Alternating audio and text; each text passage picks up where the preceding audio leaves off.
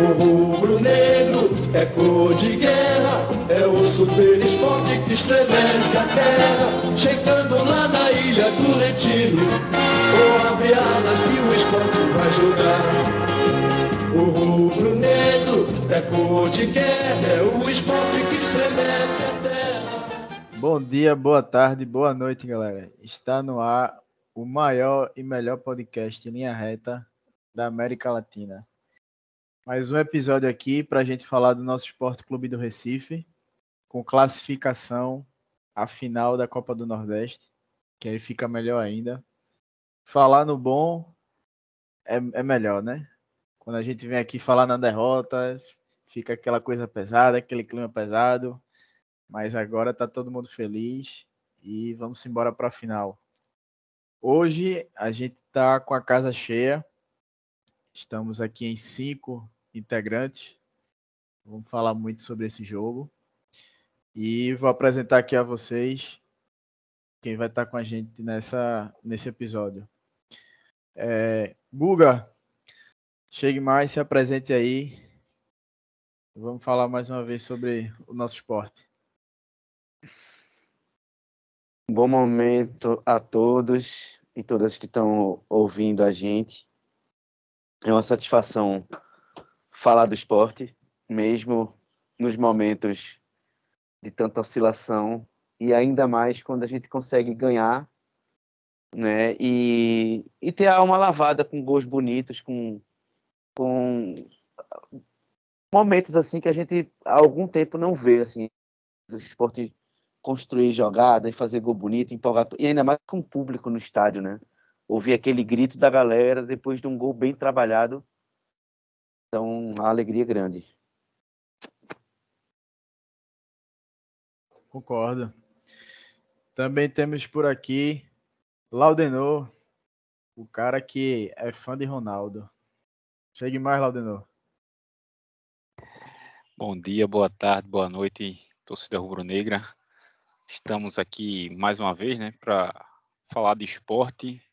Já falamos em alguns programas anteriores uma situação, em situações ruins, né, de derrotas, de empate, de eliminações, e já há algumas semanas só, só estamos falando de alegria, né, de vitórias, de, de, de uma, de uma classificação importantíssima para resgate do clube na região, num, numa partida ontem de um, de um primeiro tempo a, como há tempos não se via, como o Guga acabou de citar lá num, num gol de uma bola muito bem trabalhada, um gol bonito, como também há algum tempo a gente não via. E isso dá uma, uma felicidade a mais, né, para a gente tocar esse programa hoje aqui, falar sobre a perspectiva da, dos dois jogos das finais, posteriormente também entrar no, pelo menos por alto no, na questão da, das finais do Pernambucano, né? E, e, vamos nessa, né? Tem muita pauta boa aí para a gente tocar, falar de torcida, falar de público, falar de ingresso. Vamos embora. Boa. Eduardo, chegue mais, Dudu. O que é que você manda para o episódio de hoje? É, bom dia, boa tarde, boa noite, né? É um prazer estar aqui novamente. E hoje, mais especial ainda por ser um finalista, né? Por finalmente, depois de alguns anos, né? É, ausentes, voltamos a decidir uma Copa do Nordeste. Com muita satisfação. é isso, vamos embora. E vocês perceberam que quem está comandando o programa hoje sou eu, porque o nosso titular tá com probleminha na voz. Por isso que eu até deixei o homem por último para dar uma poupada nele, que a voz do homem foi embora depois desse jogo. Hugo, chegue mais, meu velho. Buenas noches a todos. Agora eu só hablo espanhol. El búfalo, carajo. É isso, pô jogo ontem me deixou sem voz, velho. O Buffalo ontem tomou minha voz. Na real, na real, já tava doente. E ontem deu uma piorada. Luquinha está dando essa apresentada hoje aí. Vamos embora. Eu vou falar pouco hoje, porque motivos óbvios, né? Mas vou dar meu relato ontem aí da, do jogo na arena, que eu tava lá. E vamos trocar uma ideia aí. É bom estar tá comentando hoje. Eu falo menos, é bom. Gostei disso aqui. Segue firme aí, Luquinhas. Aqui é assim, é, é jogador multifunção. Cada um aqui faz mais de uma função em campo, porque é bom pro treinador, né? Time bom é assim. Mas eu já vou aproveitar o gancho, é, pegar o relato de Hugo aqui, que foi quem, foi quem esteve na arena. Os demais a gente assistiu de casa, na televisão. Mas Hugo esteve lá, pode contar melhor como foi a, a experiência dele na chegada, o clima da, da arena, que a gente fica. A torcida do esporte sempre tem aquele debate grande, né? Arena, ilha, ilha, arena. Então, ele que esteve lá pode contar melhor como é que foi o clima da torcida, o quanto ajudou o time em campo. Então, chega mais o aí para dar fazer o teu comentário de como foi o jogo, como foi a torcida, como foi a chegada, a saída, todo o funcionamento lá do jogo na Arena de Pernambuco. É isso, Luquinhas. Fui para a Arena ontem, fui para a Arena ontem. Sim, o jogo foi bom, obviamente, ganhamos, né? Mas entrando nesse debate aí de Ilha Arena que tu falasse, é complicado você você gostar da arena com tudo que ela envolve. Assim, obviamente o estádio é legal, ver o jogo lá é legal, a experiência é boa no estádio. Apesar de particularmente eu achar um estádio frio, mas aí é uma coisa muito pessoal.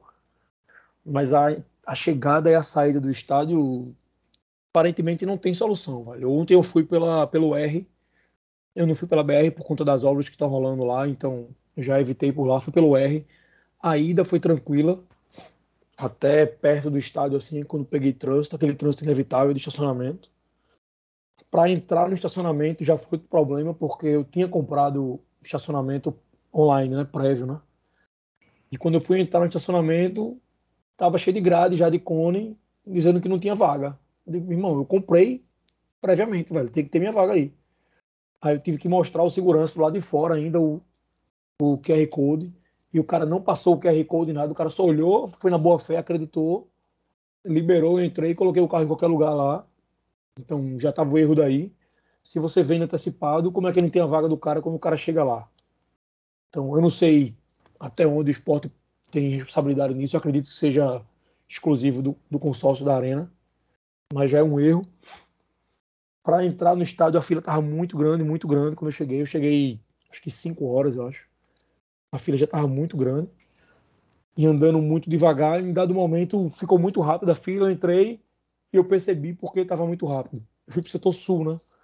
E no setor sul não estavam cobrando vacina. Pelo menos no momento que eu entrei, não estavam cobrando vacinação. Estava entrando de bolo. Por isso que estava muito rápido. Eu soube também que no setor norte não estavam cobrando também ali embaixo. Pelo menos em dado momento. Podem ter cobrado antes um pouco mais em cima da hora do jogo, no meu setor eu vi que cobraram um pouco antes de começar o jogo, 5, 10 minutos, que o colega minha entrou e já não tinha ninguém na fila e eles estavam cobrando, estavam com mais tempo. Mas na hora do bolo mesmo, naquele fluxo maior de gente, não estavam cobrando vacina. O leste e o oeste, e lá em cima não tive notícia. Mas o norte e o sul teve esse problema de vacina. Lá dentro do estádio, o bar acabou a água, acabou a cerveja, acabou a comida. Eu acho que com sei lá, 10 minutos, segundo tempo, 15, já não tinha mais nada. No primeiro tempo chegou a faltar, mas conseguiram repor. Tinha um policiamento razoável, segurança da arena também, mas algumas cadeiras quebradas na hora do gol e tal. E eu senti que o setor sul estava super lotado, na real, assim. Tinha muito mais gente do que cadeira ali, muito mais gente do que cadeira. Tava bem super lotado, que eu acho que é mais uma decisão errada de quem comanda o, enfim, arena, esporte, governo do estado. Que se você libera 50% da capacidade do estádio, como é que tem um setor superlotado? E em cima está vazio em alguns lugares, tá ligado? Então, assim, você superlota os locais e deixa outros vazios. Não faz sentido nenhum. Nenhum, nenhum, nenhum. Então, tiveram esses problemas. Durante o jogo não ocorreu, não teve nenhuma ocorrência. Logo após o jogo, no setor superior, rolou um princípio de confusão. Eu não percebi bem se foi a torcida do esporte que invadiu a área da torcida do CRB ou se foi a torcida do CRB que veio para do esporte, mas rolou um princípio de confusão lá em cima. Mas que foi rápido. E na saída do estádio, muito trânsito, muito trânsito, aquele trânsito que quem vai para a arena sabe como é. Eu cheguei em casa, eu acho que mais de uma hora e meia depois que acabou o jogo, assim, facilmente. Acho que deu umas duas horas depois que acabou o jogo, foi que eu cheguei em casa e eu vim para o Camaragibe porque quem pegava BR estava pior ainda. Então foi, foi, foi inferno. Isso lembrando que foi com 50% da capacidade, né? Hoje a gente vai comentar isso, já teve o novo decreto que liberou os 100% para quinta-feira. Então, se realmente der 40 mil pessoas quinta-feira, ou pelo menos mais de 30, a tendência é ser bem pior, pelo menos a saída. A chegada talvez seja parecido, seja igual. Muita gente sai mais cedo e tal, mas a saída, não sai todo mundo junto, vai ser bem pior. Tiveram alguns princípios de confusão do lado de fora. Eu vi relatos de torcedor. Tem um primo meu que é torcedor do CRB e estava no jogo e contou que, que na saída tiveram algumas emboscadas, torcida jovem e tal, mas algo muito localizado, assim, nada generalizado. Sabe? Mas é isso, assim, dentro do campo foi essa. O clima da torcida estava legal. A torcida, principalmente no primeiro tempo, enquanto o time estava bem empurrando, a torcida jogou muito junto. No segundo tempo, sempre que volta no intervalo, volta um pouco frio, né, torcedor? É meio normal isso. E com o CRB melhor em campo, a torcida estava um pouco fria, assim mas eu acho que também a gente vale bater nisso, que a proibição da polícia militar aqui em Pernambuco, que proíbe proíbe torcida de fazer, fazer, fazer festa, assim, proíbe torcida, torcida de torcer. Porque é o único estado no Brasil aqui, pelo menos dos grandes centros, que você não pode entrar com a bandeira, você não pode entrar com fogo de artifício, você não pode entrar com a bateria, você não pode entrar com nada. Assim, a treme terra não entra no estádio, por exemplo. Não é só. As pessoas olham muito e acham que é sempre torcida jovem mas não é torcida jovem. A Treme Terra não pode entrar. A Bravaília não pode entrar. A Gangue e a Chope não podem entrar com material. Então, é uma coisa que precisa ser revista aí.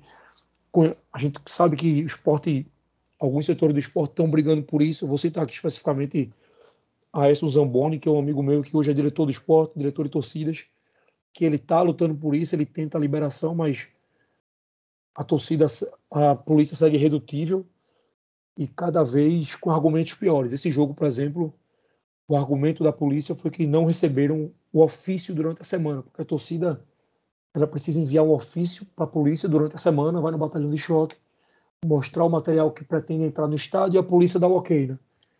Zamboni faz isso toda semana.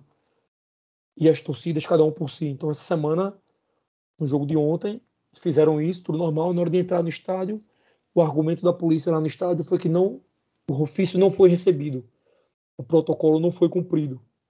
E hoje Zamboni e algumas torcidas fizeram tweets sobre isso, e tweetaram mostrando o ofício recebido, porque quando a polícia recebe o ofício, ela dá o carimbo da assinatura. E tá lá, o carimbo, assinatura do cara que recebeu, e quando chega na hora do jogo, ele diz que não recebeu e fica por isso mesmo.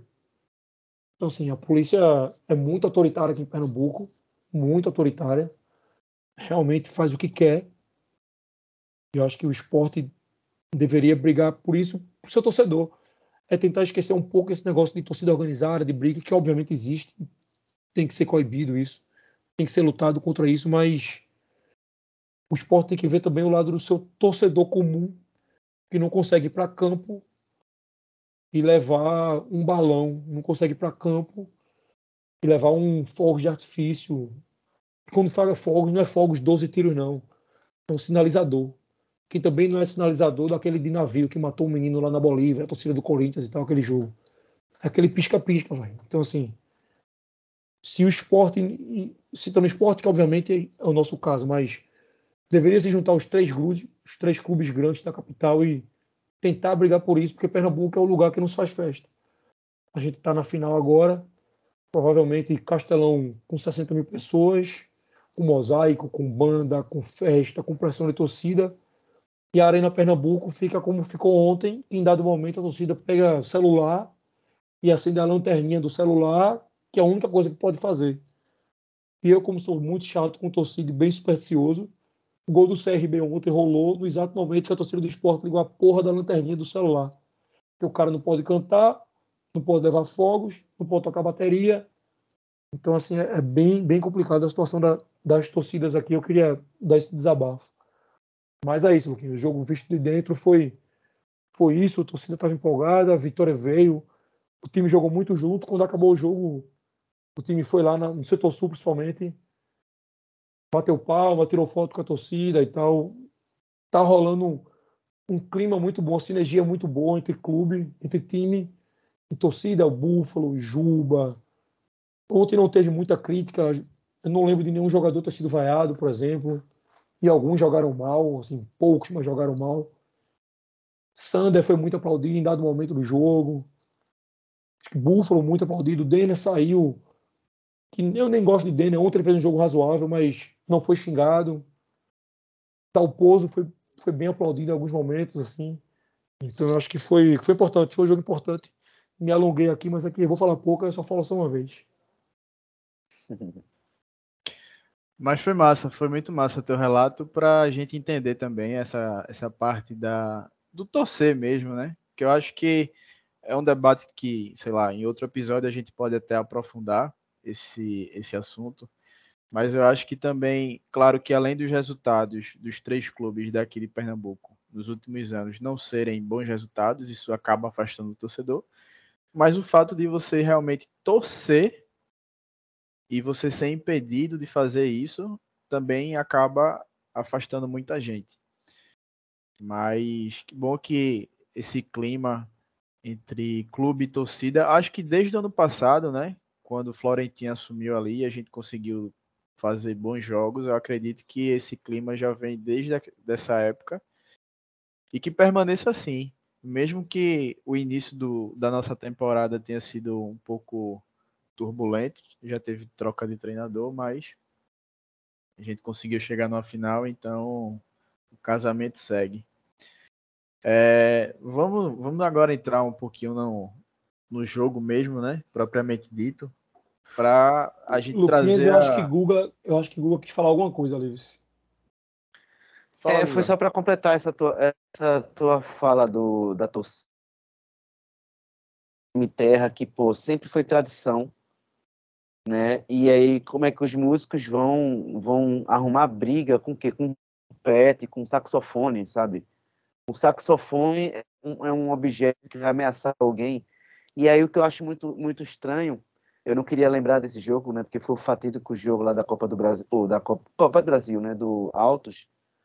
E o primeiro, o único momento do ano que a gente viu uma charanga cantando para o esporte foi no estádio do Altos tinha lá frevo, a galera tocando frevo e a gente não tem isso no nosso estádio. A gente fora de casa, no ambiente hostil, tinha uma orquestra, uma orquestra lá, enfim, de frevo, não é um, enfim, o que vai é a intenção. E tinha música sendo tocada lá. E aí, é o que a gente tem muita tradição, né? Que sempre animou e sempre foi referência a gente não a gente é impedido de, de, de viver isso no estádio.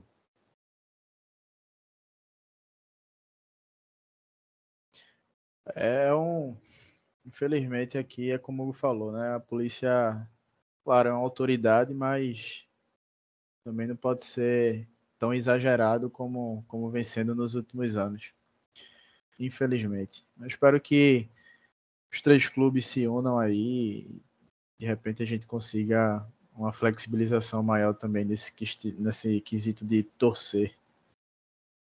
Mas, como eu estava falando, vamos entrar agora no, no jogo, é, trazer a visão aqui de todo mundo para ver como é que foi o, o esporte né, nessa, nessa partida. Eu, particularmente, não consegui assistir o primeiro tempo, estava viajando, mas a partir de leituras no Twitter, matérias de, de sites, procurei também ver os melhores momentos. A gente, eu pelo menos vi que foi um esporte muito intenso, um esporte que entrou realmente para decidir o jogo ali logo no começo.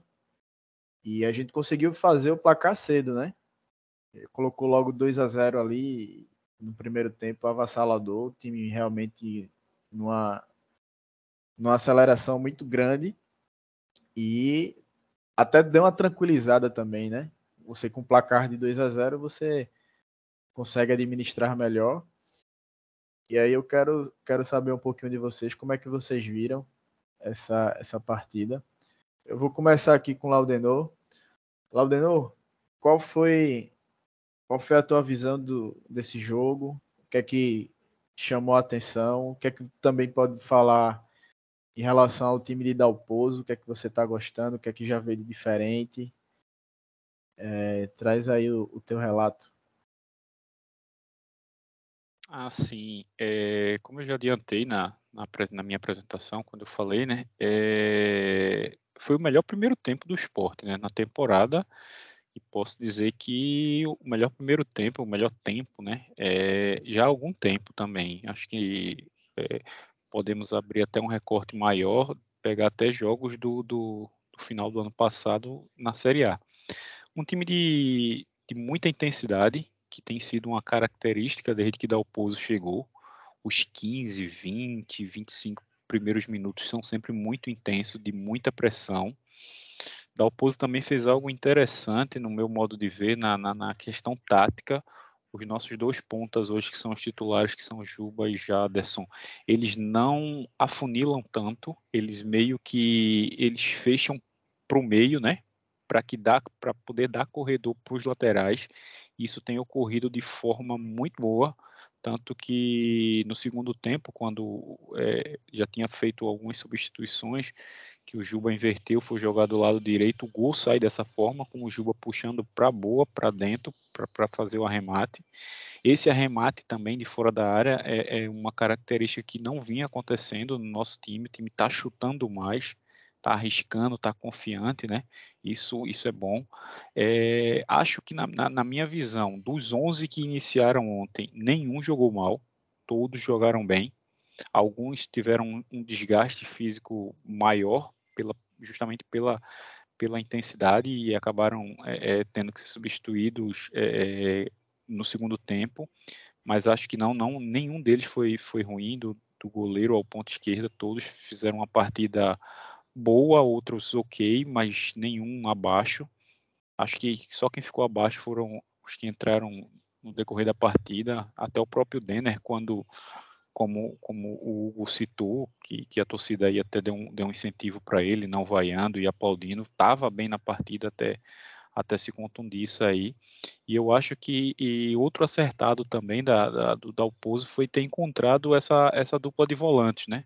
O William Oliveira ele estava era titulado do, do, do porém ele teve é, lesões e acabou sendo substituído, né, por não poder estar em campo. E aí estava jogando o Ronaldo, e aí sempre revezando quem era o outro segundo volante, né? Jogou o Ítalo, acho que jogou o Blas algumas vezes, e parece que depois que o Matias entrou, tomou conta. Hoje é o titular, acho que inquestionável, acho que a torcida é, é quase que unânime, né? Que essa é a dupla de volantes e, e acho que foi um acertado, né? De Dal, acho que começou com César e aí Dalpozo manteve isso. É, é, o crescimento de, de, Sabino, que era natural, a gente havia comentado aqui que estava achando ele ainda um pouco fora de forma, e eu acho que ele está entrando em forma com a questão dos jogos, a sequência, e está voltando a ser aquele Sabino que a gente está acostumado a ser. Everton também não começou a temporada muito bem, mas voltou a ser o Everton que a gente também acostumou a ver no final da, da, da Série A do ano passado. E, e, o Juba, né? Tão criticado, tão até por mim mesmo, fui um, fui um cara muito muito crítico do futebol dele. É, sempre achei também, assim como todos falam, a grande maioria, né? Digamos assim, no seu do esporte, de que ele é, jogava melhor adiantado do que jogando fazendo a lateral. É, só que também não, não, eu não achava que ele ia chegar no, no, no nível que ele está. E acho que ele ainda vai, vai, vai melhorar muito, né? Está confiante, isso é para jogador é, é muito importante.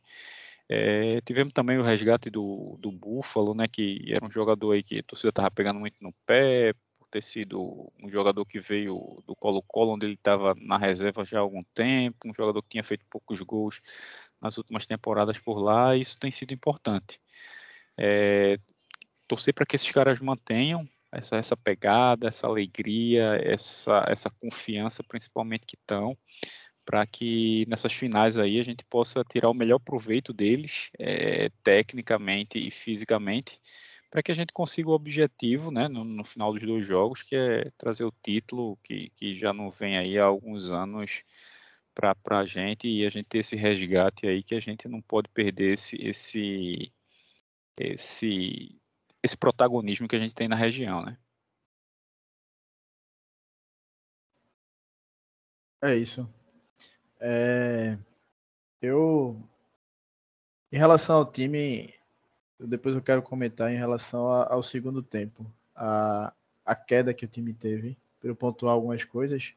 Mas eu vou trazer Google agora para também dar a visão dele sobre o jogo, mas eu também queria, Guga, que tu falasse especificamente, que é um assunto que a gente até debate muito é, no privado, que é particularmente, você gosta muito de, de, de falar sobre isso, que é a utilização da, da base também, especificamente do caso de Juba, que é um cara que tu observa bastante, acompanha bastante, a gente já conversou muito sobre ele, sobre Everton também, então traz um pouquinho tanto da tua visão do jogo e especificamente esse crescimento de Juba, né? Eu acredito que acho que a gente já pode dizer que ele é um cara que se firmou. Hoje é Juba, talvez talvez não, é Juba, Maílson mais e mais nove. Nove, né? Eu falei aqui na matemática, tá? Deus, a cabeça tava longe. É. Mas vamos lá, traz aí tua, tua visão. Então, é, eu, primeiro vou começar falando da alegria, né? De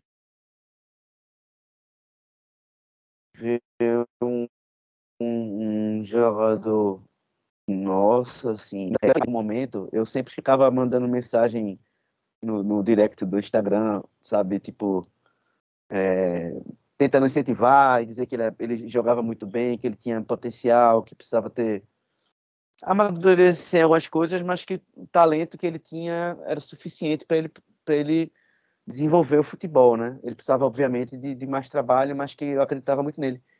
E aí eu, uma vez eu perguntei a ele se ele é, e os jogadores da base já é, antes de serem atletas do clube, se eles tinham tido a chance de ir para o jogo e ele falou que a maioria nunca foi para o jogo de esporte porque não tinha condição, né? E aí eu achei interessante porque o atleta passou a ter a chance de ver o clube, né? A amar o clube mais ainda.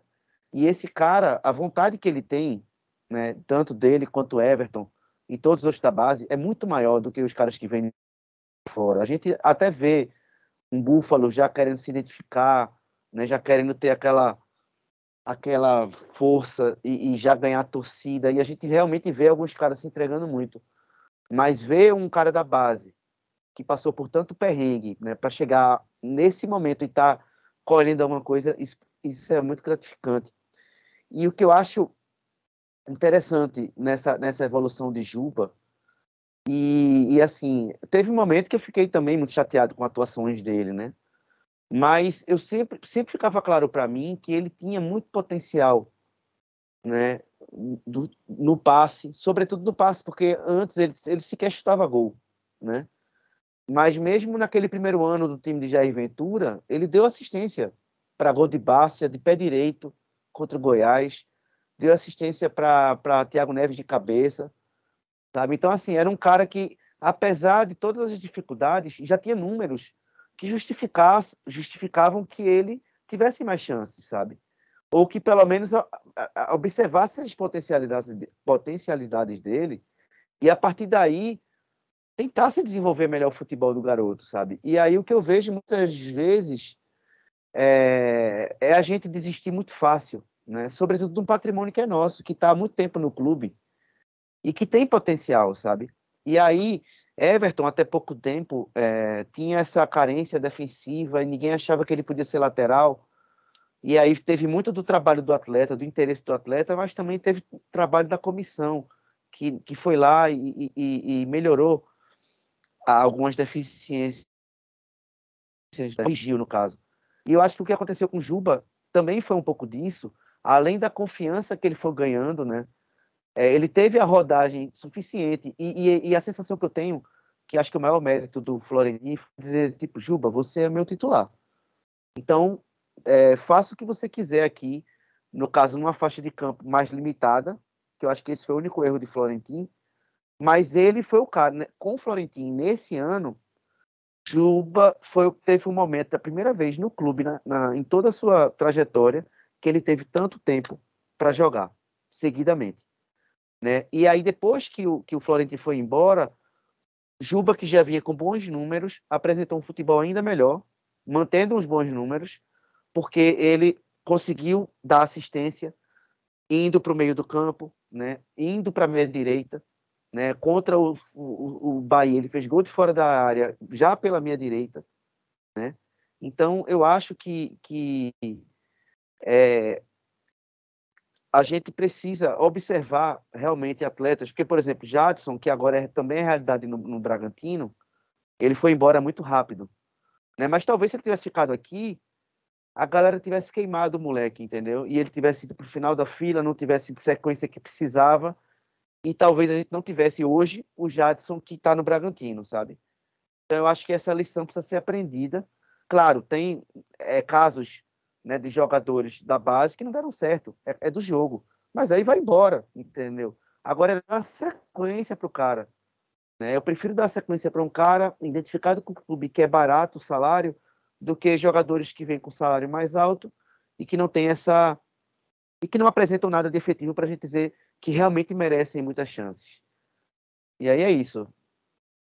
Essa é a minha a minha o que eu tenho entalado é, sobre alguns, alguns jovens nossos que, que merecem mais chance e merecem mais cuidado no dia a dia também. Mas é importante mesmo. É, a gente sempre está falando aqui da base, até para a gente trazer mais esse assunto para dentro da torcida. A gente está tentando até fazer um programa junto com alguém da, da parte da diretoria de base do clube para a gente tentar entender melhor como está sendo feito o trabalho, o que, é que já melhorou na, nessa atual gestão, né? Como foi que eles pegaram o departamento de base do clube, transformou, enfim. A gente está tentando trazer esse programa, mas isso fica mais para frente. É, agora eu quero falar um pouco com o Eduardo, é, pensando no seguinte, na seguinte questão: o que é que ele já vê desse time de Gilmar Dalpozo é, que melhorou do time de Florentino para o time de Gilmar, que ele possa destacar pontos, que a gente possa, é, digamos assim, ficar satisfeito mesmo, né, vendo o trabalho ali do treinador já com a, com a cara dele, mas ao mesmo tempo também não se, se vislumbrar achando que também está tudo certo por, pelo fato da gente estar tá numa final e tentar entender o que é que a gente pode, como a gente pode projetar esse time, tanto para a final agora contra o Fortaleza, né? Que é o jogo do ano até aqui. E tentar entender como é que esse time está funcionando, as dinâmicas do time, a visão de Eduardo, essa parte mais analítica mesmo. Fala, Dudu. É, então, primeiramente, eu vou é, pontuar a questão desse jogo específico contra o CRB, né? Eu queria concordar com a posição de Laudenor, principalmente, né? Que comentou mais sobre o jogo. E também concordar, enfatizando a, o que Guga falou sobre o Juba, né? Principalmente a questão da mobilidade dele.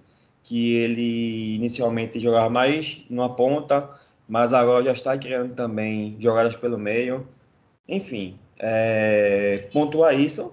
E eu aproveito para falar essa questão da mobilidade de Juba, para trazer esse ponto positivo de uma das diferenças que eu estou vendo do time de Gilmar, que é justamente uma maior mobilidade dos jogadores em geral. É, e também uma intensidade. Os, em, em relação ao time de Florentin, como que está sendo mostrado pelo Gilmar agora, eu destaco esses dois pontos principalmente, principalmente, né? uma maior intensidade e uma maior mobilidade. É, Para avaliar o time de Gilmar em si, fica complicado, porque ele só está apenas quatro jogos. É um recorte muito pequeno, certo? Mas você consegue ver alguns pontos de destaques, né? Como esses que eu citei agora. E o importante também é que aparentemente ele achou o time dele. Eu, particularmente, é, não gosto de algumas peças do time titular. Posso até citar, como o William Oliveira, como o Jaderson, são os dois principais, né? Sim, além de Sander, claro.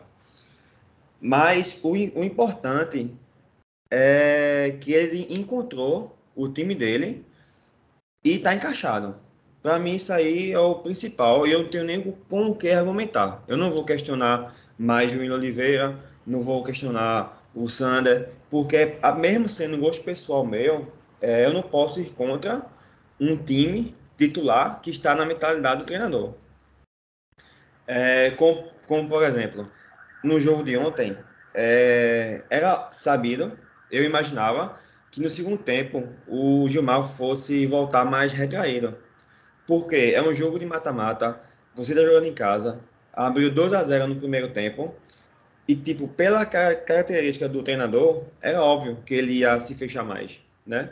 Isso aí, tipo, é do treinador, é das peças que ele tem, é normal. Eu concordo, particularmente não, mas é, é a proposta do esporte e eu aceito, e é isso. Esperar que dê certo. Como deu, né? Ontem deu, funcionou. É, Para prospectar a final e o início da Série B também, é, eu acredito que ele, já com essa base montada, ele vai ter que melhorar alguns indicadores de alguns atletas e também as movimentações dos jogadores dentro de campo. Por exemplo, é, o William Oliveira, ele é, vai ser o titular de Gilmar, isso já é fato. Ele precisa ter, dar um treinamento específico, precisa procurar melhorar questões como saída de bola, passe vertical, é, lançamentos na diagonal, lançamentos longos, porque para a função dele em campo, esses são indicadores importantes para esse primeiro volante. E ele precisa melhorar esses pontos. Já que ele vai ser o titular de Gilmar, então ele precisa melhorar esses indicadores. Eu estou dando esse, esse exemplo de William Oliveira, mas cabe também para outros jogadores, né? Nas suas posições, que alguns indicadores específicos vão ter que ser melhorados e aprimorados, né? É, aí para a partida específica contra o Fortaleza, ele vai repetir o a, a não tem segredo.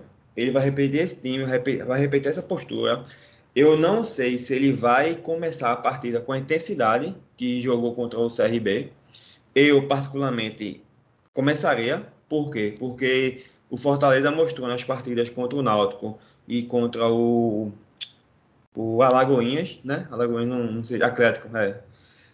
Um início de jogo lento. Os 15, 20 primeiros minutos de Fortaleza, iniciais, não teve intensidade, era lenta, como se os caras estivessem entrando no ritmo da, da partida. Eu acho que esse é um ponto que o esporte pode tirar proveito. Começar o jogo com intensidade e já tentar definir logo no seu início. E depois ele volta à postura dele que a gente já conhece, né? Pronto. Eita, desculpa. É, de Série B, é, é, esperar que o time consiga é, encaixar esse sistema defensivo forte, né? E lá na frente, porque, tipo, inclusive, eu converso muito com os meninos, principalmente com o Luquinhas, que para uma Série B, você tem um sistema defensivo coeso, né? É firme, e um atacante, o ataque, que finalize, conclua as jogadas, você já, tá, você já consegue dar um caminho muito enorme na Série B. A gente vê exemplos de times passados, como Curitiba, recentemente, o Náutico, alguns anos atrás. É, o próprio esporte também, né? Que subiu é, no, na última acesso da gente, tinha uma defesa boa, e no ataque a gente tinha Guilherme que resolvia.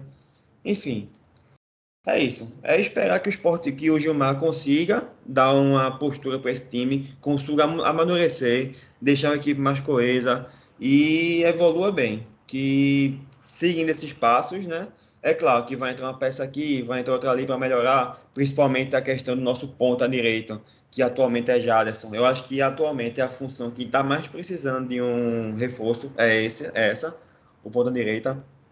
Para o meio campo, nós temos peças que podemos alternar. Nós atualmente só estamos com William, é, William Oliveira, Denner e qual outro meio campo mesmo que eu esqueci agora? Bruno, Nares, Blas. Sim, Bruno, Bruno Matias, isso. Atualmente é William, Bruno Matias e, e Denner. A gente tem possibilidade no banco de mexer muito bem com isso. A gente pode, por, porventura, sacar um William Oliveira, puxar Bruno Matias para o primeiro volante e colocar na Reze, a gente pode perder um pouco na marcação, mas a gente ganha na qualidade, no passo vertical, na saída. A gente pode puxar Bruno Matias e colocar Blas e, e, na, e também, a gente ganha, ganha em qualidade. Enfim, no elenco, a gente tem umas peças que a gente consegue variar o modo de jogar do esporte. Podemos é, jogar de uma forma é, reativa, mas também podemos jogar mais ativa, podemos propor uma marcação alta, podemos propor uma marcação média. Eu acho que no elenco a gente tem peças que, é, entrando algumas, saindo, pode alterar essas questões táticas do time. E, tipo, como eu falei também, Gilmar está a quatro jogos apenas. Eu acho que nem, nem teve uma semana livre de treino ainda com ele. Eu acredito que não teve. A gente vai precisar de tempo para o time maturar, né? E é mais ou menos isso. Boa.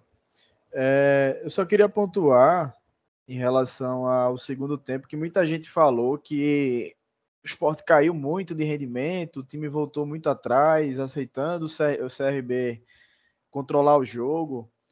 Mas o que me chamou a atenção para esse recuo do esporte e esse crescimento do CRB no jogo foi, foi a saída de duas peças e, consequentemente, a entrada de outras duas. A gente teve que tirar Denner e também depois William Oliveira. E no lugar de Denner entrou Blas Cáceres e no lugar de William entrou Ronaldo. Então, assim, no caso de Denner, a gente tem muitas críticas a ele, principalmente com a bola, mas que desde a chegada de Gilmar, sem a bola, ele vem sendo importante naquela prime naquele primeiro combate ali junto com o Búfalo, fechando linha de passe, sendo mais é, intenso ali na primeira marcação. Então a gente perde esse jogador, entra Blas, que já entra numa rotação mais abaixo, e quando a gente perde o William Oliveira, que é um jogador muito físico, um jogador que cobre várias faixas do campo, e entra Ronaldo, a gente perde mais combate ainda no meio de campo. Então, a partir do momento que você perde o seu meio de campo e o adversário ganha, consequentemente, o meio, é praticamente ele toma o controle do jogo. E a peça que entrou também no CRB foi Maicon, que apesar da idade, apesar das lesões, que foi cogitado aqui no início do no final do ano para vir junto com o Diego Souza, aquela, aquela confusão toda, é um cara que na primeira na, na função de primeiro volante sabe fazer muito bem. Então, eu acredito que não foi só porque o esporte quis recuar, quis ter aquela postura de ficar atrás. É, foi tudo uma consequência, foi um efeito dominó. Você perde duas peças que estavam muito bem com o time quando não tinha bola, e você coloca dois caras que não conseguem manter aquele nível. Então, acho que muito do, do jogo do CRB ter melhorado no segundo tempo passa por essa por essa, essas mexidas que infelizmente foram mexidas forçadas. É, mais alguém queria abordar algo sobre o jogo, algum destaque? Rapidinho, que é... Luquinhas. Eu queria acrescentar só o que tu falasse aí, que eu concordo. Que no, no estádio, então, ficou bem nítido, assim, quando o Blas entra. Eu sou um cara que meio que defende o Blas mais do que a maioria, digamos. Mas primeiro eu achei que o Blas entrou numa, numa, numa posição em campo um pouco diferente do que ele vinha entrando. Assim, quando ele entrava, mesmo na vaga de Denner, assim, primeiro que ele entrava na vaga de Denner, o jogo já estava 2 a 0 3 a 0 jogo fácil, né? Que fez Floresta, Ibis. Ontem era um jogo diferente, era mais pegado. Mas eu senti ele um pouco como segundo atacante na saída de bola, como tu falasse ali. E ele não tem essa intensidade de jeito nenhum, então a gente perdeu muito ali. Perdeu muito essa, essa marcação. Concordo também na de William Oliveira, que foi Ronaldo. Ronaldo entrou muito mal ontem, para a tristeza de Laudenor. Ronaldo entrou mal no jogo ontem. Ele fez um dos, assim, um dos piores é pau, porque é muito jogo ruim, né? Mas ontem ele vem abaixo do que vem entrando ultimamente. E eu queria citar Ezequiel, velho. Ezequiel, eu achei que ele entrou muito mal ali pela direita. Na marcação. E, e Everton não encaixou como ponta ontem. Everton ficou meio perdido. Várias vezes ele bateu cabeça ali pela direita. E acho que o CRB passa a controlar o jogo. Ele volta para o segundo tempo e controla o segundo tempo inteiro, mas sem muito perigo ali, rondando a área, sem muito aperreio. Mas quando o Everton, quando o William sai e quando o Everton cansa, fica um corredor na direita, porque Ezequiel não estava achando nada, já não tinha mais a marcação de saída ali com o Blas, e ficou um buraco na entrada com o Ronaldo. Então era muito espaço para o CRB, que é por onde sai o gol. Os gols aí acho que é devido a um escanteio, bate rebate, a bola volta para pela ponta esquerda do ataque do CRB ali nas costas de Everton, de Ezequiel. E quando o cara cruza a bola, Blas está na frente do cara que cruza a bola, Blas vira o rosto, ele não consegue nem abrir as pernas, assim, foi um movimento de defesa muito ruim de Blas. E sai em consequência o gol do VAR e tal, enfim. Mas só queria acrescentar essa de Ezequiel, que foi que ele entrou mal. Eu achei que ele entrou mal ontem na marcação. Lá no CSA ele jogou até direitinho em Alagoas, ele não comprometeu não. Mas ontem eu achei que ele entrou muito, muito mal mesmo e somado o cansaço de Everton, a coisa piorou. E como o Luquinhas falou aí, foi forçada, né? Dalpozo na coletiva dele cita que todas as substituições foram devido a cansaço ou alguma, alguma lesão que o jogador sentiu no momento. Então, eu fiquei em dúvida em relação a Jaderson, se ele tirou Jaderson por isso também. Mas os outros todos saíram por, por cansaço ou por lesão. O William Oliveira ainda coloca ali um pouquinho a conta do cartão, que ele estava com amarelo. No lance que ele faz, ele mata o contra-ataque bem grosseiramente. Não sei se na televisão mostrou, mas na hora, dois zagueiros do CRB, acho que Gum e algum outro, ou foi o goleiro, não lembro, vem correndo fazer pressão no juiz pedindo vermelho. O William Oliveira olha aquilo, já cai no chão, dá o pouso na hora, já chama o Ronaldo e já substitui logo para não correr esse risco de, de expulsão. Então o William, eu acho que ele se aguentava um pouquinho mais em campo, mas aquela falta ali, já com cartão, CRB melhor em campo, preferiram preferiram tirar ele. Não era só isso mesmo. Segue aí, Luquinhas. Boa. Dudu, tu levantou a mão aí, queres pontuar também alguma coisa? É, sim, sim. Essa é a questão das, das mudanças né, que teve. É, a questão da, de Blas mostra né, que ele não tem a intensidade que Denner tem, principalmente para marcar, né? Eu acho que ficou bem claro isso, que a função, tipo, tirando Denner, talvez não fosse entrar de, de, de, de Blas Cáceres, né? Para aquela função específica de ontem porque ele não tem, né? A questão da intensidade da pressão para marcar tal. É, a questão de Ronaldo, eu não sei nem o que ele está fazendo no esporte ainda. E a entrada de Ezequiel, é, ele tentou repetir, inclusive, a, o, o que ele fez contra o Náutico, né? Que foi de dobrar ali Ezequiel e Everton, que funcionou de alguma forma. E, mas infelizmente ontem Ezequiel não entrou como um jogou contra o Náutico e nem contra o CSA. Foi mais, é mais isso mesmo. São essas pontuações que fizeram né, com que o CRB ganhasse mais campo também. Embora, apesar disso, eu acho que de qualquer forma o esporte jogaria mais é, é reativo, mais recuado mesmo. Né? Só isso.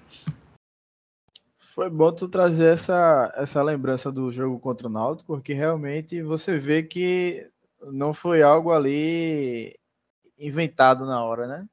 É algo que o time já vem treinando, já vem testando, e contra o Náutico deu, contra o CRB não deu, é do jogo, tem dias que vai dar certo, tem dias que não vai, mas pelo menos a gente vê que é algo que está sendo treinado, que está sendo trabalhado. É... Exatamente, exato, pois é. Você vê que não foi, tipo, eita, meteu dois laterais direitos é desespero e tal, não é. Porque já tinha mostrado isso contra o Náutico e é uma alternativa. Porque, inclusive, Everton, ele possui alguns indicadores ofensivos bons, inclusive melhores do que os defensivos. Lembra muito o Juba, inclusive. Ambos têm deficiências na marcação e ambos possuem indicadores ofensivos positivos. É, Juba foi trabalhado agora para se transformar em um ponta meia esquerda e Everton permanece na lateral, mas em situações específicas, como a de ontem, e na falta de um ponta direita do esporte, essa, essa dobra, dobradinha pode ocorrer mais vezes e possa ser que seja positiva, né? É, a diferença é que Everton agora já tem atributos defensivos, né? É, no ano passado ele, ele acabou provando né, no final do Brasileirão que ele é sólido na defesa, né? No início do ano ele começou mal, normal, né? Início da temporada, ele, ele chegou depois, ele não começou junto. O ritmo de jogo veio depois, porque ele não, não atuou nas primeiras partidas. E hoje, é, Everton é um cara sólido. O que eu tô achando muito interessante nele é que, além dessa solidez defensiva que ele conseguiu construir no ano passado, e as pessoas sentiram falta da, da, da ofensiva, esse ano ele está equilibrando. Né? Ele está conseguindo não ser vulnerável atrás e está dando assistência. Teve jogo que ele fez duas assistências, né? Para um lateral é bastante coisa. Então, então, agora é claro, ele de fato, ele eu até acho que tem mais características de ser ponta, ponta mesmo assim, né? É mais clássico do que o próprio Juba.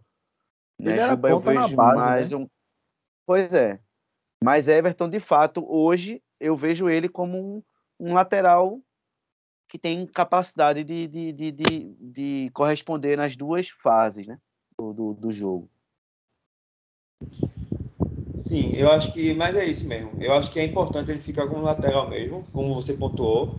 E essa questão dele virar um ponta só se for em, em situações específicas, como ontem, como o Náutico. E é isso. Ele vai evoluir muito, inclusive. Boa, galera. É, eu acho que a gente passou bem so- so- sobre o jogo. Contamos bem aqui. Laudenor, queres destacar mais alguém? Algum ponto positivo? Mais algum jogador que te chamou a atenção? Ou negativo, Não. tu já disse que não tinha ninguém, né? O pessoal Não, fez assim, um bom negativo, jogo. é, negativo não tem ninguém dos 11, nem 11, iniciais. isso. mas eu acho que Blas foi o pior em campo. Acho que Se fácil. Laudenor não falar de Ronaldo, eu sou uma geladeira. Ronaldo é chover no molhado, né, cara? Esse cara é incrível. E assim, pontuando aí o que o que Eduardo falou, né, da questão de, de alguns atributos que o William Oliveira não tem, é, a gente vai sofrer um pouco com isso, porque no dia que ele não jogar, a gente também não tem substituto, tá? Que hoje o substituto é Ronaldo, inexplicavelmente, e- e- não tem também esses atributos. É, é, Eu acho assim, isso é opinião minha, não sei se vocês vão concordar, mas tipo, se pelo menos a rede social assim que eu mais que eu mais uso, que é o Twitter, se tem uma lenda de algumas pessoas que gostam de Ronaldo de que ele tem um bom passe, e eu não acho. Eu acho que os passes que Ronaldo tem é aquele toquinho, toquinho, de lado, toca de lado. Ah, e pega um recorte dele que ele acertou um lançamento para Juba lá no gol do Bahia. Aí Juba bota nas pernas do, do lateral e cruza. Pô, mas isso é um recorte pequeno. Ronaldo tem 10 anos de esporte. Quantos passes desse ele tem? Então eu acho assim, a gente no dia que o William Oliveira não jogar, a gente vai sofrer, porque acho que os outros volantes, é, é Pedro, né, da base, ainda está muito verde, foi, foi pouco utilizado em jogos que, que valessem algo assim, né, jogos mais grandes, como, como serão jogos que viram pela frente, como Série B, por exemplo. E o outro é o Watson, que pouco foi utilizado, um cara trazido por, por, por Florentino, e o mesmo Florentino já não utilizava, e acredito que ele vai ter pouquíssimas chances aí sem Florentino aqui. Então acho que os dois negativos foram Ronaldo e, e, e, e Blas, Blas sendo bem, bem, bem pior. É, Hugo citou aí Ezequiel, eu achei que Ezequiel de fato não foi bem, mas eu acho que como ele entrou mais para só para resguardar a posição, eu acho que o fato de Everton não ter encaixado bem na ponta pesou muito para isso, então eu não eu, eu acho que Everton não foi para Ezequiel o que Jaderson foi para Everton enquanto Jaderson teve em campo. Então eu acho que eu não colocaria Ezequiel no, no, na balança dos dois piores, do, dos dois que eu já citei como piores, não. E como melhores eu destacaria, obviamente, Juba, Búfalo e William Oliveira. Seriam meus três com uma menção honrosa para Thierry lá, que deu um passe show de bola lá no primeiro gol. Thierry tá jogando muita bola, velho, muita Bem bola. lembrado, essa questão da assistência. Você vê a mobilidade do esporte atual. Você vê onde Rafael Thierry tá para cruzar a bola no primeiro gol. Bom, a movimentação. Eu achei a muito legal. Eu achei. Desculpa. Não, vai, vai, fale, fale. Não, eu, eu achei muito legal a forma como o Thierry comemorou a assistência. Né? Porque a gente acaba vendo os vídeos de bastidores assim de que eles, que eles publicam. E Thierry parecia uma criança, tipo, pô, fui eu, assistência, sabe? E, e aí o que eu tô vendo de muito positivo no time é isso. É, teve um, o gol de, de- de- Primeiro gol do jogo, naquela câmera de bastidores, talvez quando o clube é, é, publicar né, um novo vídeo de bastidores, a gente vai ter mais imagens disso. Mas vendo a, a comemoração, o que eu achei muito bonito, o Ronaldo estava no banco, ele sorriu, a gente, eu- a gente não tinha ainda via quem era que estava vindo na, na- na- em direção a ele, ele sorriu, e quem veio foi o titular da posição dele, né? o William Oliveira. Eles deram um abraço muito forte. E aí o time todo celebrando né, aquele primeiro gol. E o time também, no segundo gol, vibrando muito com o passe de Juba. Então eu acho que o momento, além de tudo, tem muito isso do, do time estar tá muito. tá num clima muito bom, né? Não só por conta das vitórias. E eu achei muito interessante a forma como o Thierry reagiu. De fato, ele tem muita qualidade. Às vezes eu lançar sempre a bola de lá de trás, mas às vezes porque falta opção, né? Mas eu fiquei muito, muito feliz com a, com a, com a, com a vibração de Thierry. Isso aí que o é Guga é falou, velho, foi, foi muito bonito mesmo. Eu vi esse lance também, foi, foi bacana. Outra coisa também, no gol, se você olhar nesse gol de Thierry, a primeira pessoa que abraça Búfalo é o goleiro Eduardo, é Carlos Eduardo, né, que é o goleiro reserva, tipo, da onde ele tava, para dar um pique para abraçar Búfalo, acho que ele bateu o recorde ali de velocidade. Que ele é o primeiro, você olhar Búfalo corre Total. em direção como se fosse a, a bandeirinha de escanteio, né? E é, Carlos Eduardo, eu acho que é o primeiro a abraçar ele, assim, tipo, mostra que o time tá bem, bem fechado mesmo, assim, né? Vibrando a cada, cada lance, a cada conquista, a cada gol que vem conquistando. Isso é, isso é, é legal. É, até para dar confiança, pô. Essa vitória, como o Lucas normalmente sempre fala, que vitória traz vitória, né? E isso aumenta a confiança e é isso aí, vamos nessa, velho. Só do, desse primeiro gol aí, eu, eu, acho que Guga falou, não lembro se foi em off ou se foi já on, que é a jogada inteira, né? Porque assim, o William Oliveira lança a bola, porque foi um escanteio, né? Tem um escanteio, a bola rebate, sobra para o William Oliveira, ele gira a bola no pé de Everton, Everton já mata, tem a triangulação, Thierry já estava ali, cruza na cabeça de, de Buffalo, foi uma jogada do time inteiro, a movimentação, assim, foi, foi muito, muito legal. Sim. Uma ótima virada o de jogo o próprio do Jadson. Exatamente. Sim, boa, boa, boa, surpreendeu, né? Porque a gente critica. Mas o que eu achei interessante também, além dessa ótima virada de jogo, foi que já ele trouxe um pivô de costas para o gol, na meia direita, assim, na entrada da área. Aí Isso. ele vem o passe. Ele sai um pouco dessa posição, a bola vai para Juba. Juba acha, quer dizer, primeiro a bola vem de, de William para Everton, que domina, meu Deus do céu, ele dominando a bola. A bola parece que cola no pé. Ele já dá o tapa logo depois, no segundo toque na bola, logo. Ele não fica penteando muita bola né? Ou seja, para dar velocidade ao jogo. Ele deu o toque logo para Juba. Juba já deu para Jaderson e ele já foi correndo em direção a Jaderson para receber a tabela, para entrar na área. Ou seja, Juba já está com essa, com essa gana de ir para dentro da área. Só que aí Jaderson percebeu que a melhor opção era Thierry. E Thierry de primeira, eu de primeira no né, cruzamento, agora eu não lembro. De Thierry para Ele domina, ele então, domina e bate. Pronto. Então, mas aí eu achei muito bonito isso, porque o Jaderson ele estava numa posição em tese que não era tudo bem, o ponta ele pode flutuar por ali, mas ele estava de costas para a barra, sabe? Ele podia ir para a ponta, ocupar o espaço de Everton e não, ele abriu espaço para Everton ocupar aquele lugar. E aí veio, veio essa jogada. Então, assim, eu acho que a vibração tem, também vem um pouco disso, né? Dos jogadores que vêm, caramba, talvez eles tenham treinado isso, sabe?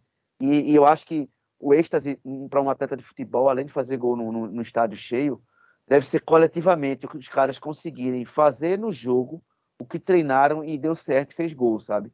Isso deve ser uma sensação incrível.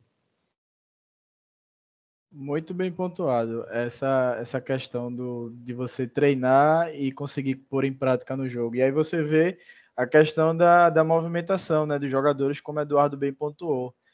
Você vê um Jaderson que é, pô, ele é, é ponta direita, tá ali fazendo uma função de um, de um apoio frontal ali de um pivô, aí já volta para fazer uma triangulação na, na, faixa de campo que ele habitualmente atua, um Juba é, é, chegando ali próximo, um Thierry faz uma triangulação, então você vê que o time tá aos poucos tendo a cara do treinador, tá tendo movimentações interessantes, ninguém fica com posição guardada, que aí vai facilitar mais ainda a marcação do adversário.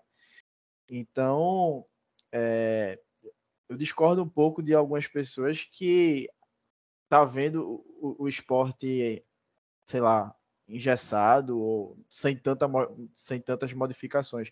Eu acho que a gente também não vai ver uma revolução. São quatro jogos e não, é pouco tempo para o treinador fazer algo tão impactante, digamos assim. Mas Sim. a gente já vê a cara do treinador em, em algumas situações e de forma positiva. E é... talvez, de certa forma, as movimentações estão funcionando justamente por essa permanência das, das peças, sabe? Ele está insistindo, Dane é criticado, vem sendo criticado. Ontem que a gente percebeu que na, na ausência dele, o time sentiu. Mas ele vinha sendo criticado até os últimos jogos. Ainda vem sendo, e com razão. Porque na frente ele não está entregando muito. Mas a gente está vendo que essa insistência nesses mesmos jogadores, de certa forma, também auxilia nisso, né? Promove. É, é porque vai gerar um entrosamento, vai gerar, vai gerar essa questão. O, o Florentin, eu acho que ele fez 12 jogos esse ano, não foi? O meio campo não se repetiu em nenhuma, nenhuma partida. Como Sim. é que o time ia conseguir pegar um entrosamento, ia ter cara de time, se o que faz o time se movimentar nunca era repetido? Gilmar é. fez o básico, ele pegou o time titular, o meu time titular é esse, que na verdade quem montou foi César, né? O time titular é esse. Vamos embora. Pegou na Quem mão. Quem diria, hein? É. Pegou na mão. E o time é esse. Ele tá. Ele não teve nem semana é, para treinar ainda. Eu acho que ele tá tendo é, jogo final de semana e de semana, né? É, esse é o meu medo. Ele, ele ainda não teve uma semana livre para treinar, né? Esperar que ele, quando tiver, não atrapalhe, né? Acontece. Várias vezes a gente vê os caras caramba, tal treinador chegou rapidinho, o time deu uma encaixada, agora quando treinar vai melhorar. E, puta, piorou, velho. Piorou. É... Treina não. Corre esse perigo. Dando sequência aqui na pauta, como nem, nem tudo é positivo, se tratando de esporte, infelizmente a gente teve muitos problemas na questão da, da compra dos ingressos né, para esse jogo contra o CRB. Muita gente reclamando do sistema novo, que o esporte mudou, mudou para pior, é, não fez a, o, o, trabalho de casa, né? Se você sabe que tem um jogo entre Ceará e CRB e, a, e tem uma chance de um dos adversários vir jogar aqui em Recife, a partir das, dos problemas que você tem na Ilha do Retiro, você já deveria ter definido que se o CRB passa, a gente vai mandar o jogo na Arena de Pernambuco e, consequentemente a isso, você já define valores, você já faz toda uma programação. E, infelizmente, o esporte, como a gente até comentou em off, a gente acredita que estava todo mundo assistindo o jogo, Ceará e CRB, e jurando que o Ceará ia passar. E não fizeram o dever de casa, não planejaram bem, caso o CRB fosse o classificado, que foi o que aconteceu, e a gente viu o esporte correndo de última hora, tentando resolver ali. É, toda essa logística da compra dos ingressos no sistema, os sócios que têm direito à gratuidade tendo que ir até a Ilha do Retiro para trocar o ingresso, algo que você poderia fazer apenas um check-in online. Então, infelizmente, a gente teve esse transtorno. E aí eu queria trazer um pouquinho da palavra tanto de Hugo, que efetivamente comprou o ingresso, né? Foi para o estádio. E também depois de Eduardo, que, que é sócio, ele até chegou a consultar lá no site e essa questão da gratuidade foi um problema que ele enfrentou. Hugo, começa por tu. Então, Luquinhas, é aquilo, né? O esporte precisa acabar urgentemente, né? É um clube que. O esporte é o único clube de futebol no mundo que rejeita o dinheiro do seu torcedor. Eu quero gastar, o esporte não quer receber, não, velho. É exatamente isso que está acontecendo. Assim, o esporte mudou esse, esse sistema de venda de ingresso, até no passado era futebol card, né? Eu não, eu, eu confesso que eu não sei o motivo da mudança, não vi explicação sobre isso, se foi financeiro, ou novo acordo, realmente não sei. O fato é que mudou para pior. Sim, o site não funciona direito, que se congestiona direto. E nesse jogo especificamente, foi o primeiro jogo com muita gente, as pessoas perceberam, né? Mas eu que fui a todos esse ano, jogo com 300 pessoas deu o mesmo problema, velho. Deu o mesmo problema. Eu entrava para comprar, às vezes estava congestionado. Aí eu comprava, o ingresso não ficava disponível. Entrava no e-mail, estava lá, confirmação de compra, mas o ingresso não estava. Eu tenho que ir no site. Tem, é, assim, deu problema em todos os jogos. Nesse especificamente, deu mais, obviamente, pela quantidade de gente, né? Então, assim, deu muito problema. Teve sócio que conseguiu comprar mais de um ingresso, mais de dois, mais de três. Eu conheço sócio que comprou, comprou cinco ingressos. O cara só tem um dependente e conseguiu comprar cinco ingressos e o sistema não travou. Eu conheço sócio que não conseguiu comprar ingresso. Foi o meu caso. Eu não consegui comprar ingresso. Porque eu sou sócio contribuinte, o preto. O esporte está há mais de mês aí dizendo que vai lançar um plano novo de sócio. E o preto, eu não consegui pagar, eu fui pagar, a pessoa responsável da secretaria disse que não, não paga agora não, a gente não está aceitando porque vai renovar o plano e tal, mas eu quero pagar meu sócio, não, mas o clube não está aceitando no momento. Beleza. O sócio preto continua ativo, então quando eu entro no meu cadastro, mostrou que eu estava ativo, mas eu não conseguia comprar porque eu não estou em dia. Mas eu não estou em dia porque o esporte não me deixou pagar o sócio ouro, o sócio vermelho e o sócio prata são piores que a minha situação.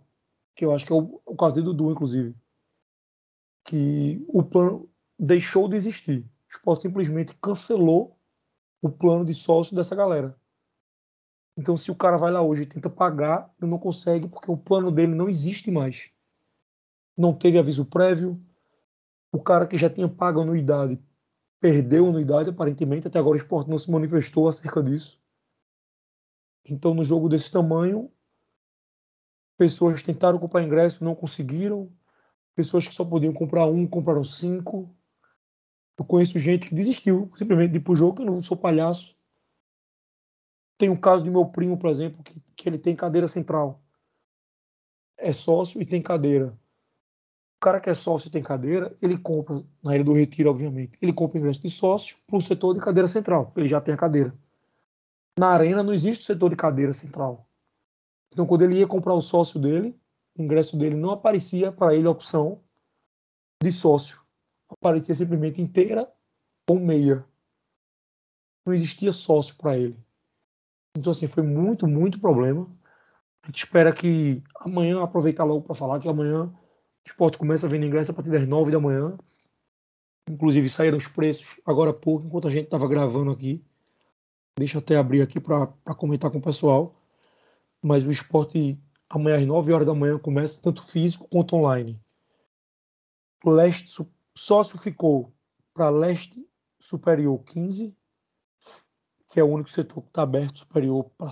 Não, minto. Oeste também está aberto, está tudo aberto. Então, para a parte de cima, leste 15, oeste 30, sul 50, superior, e a parte inferior para sócio está sul 25, norte 25, leste 40 e oeste 60.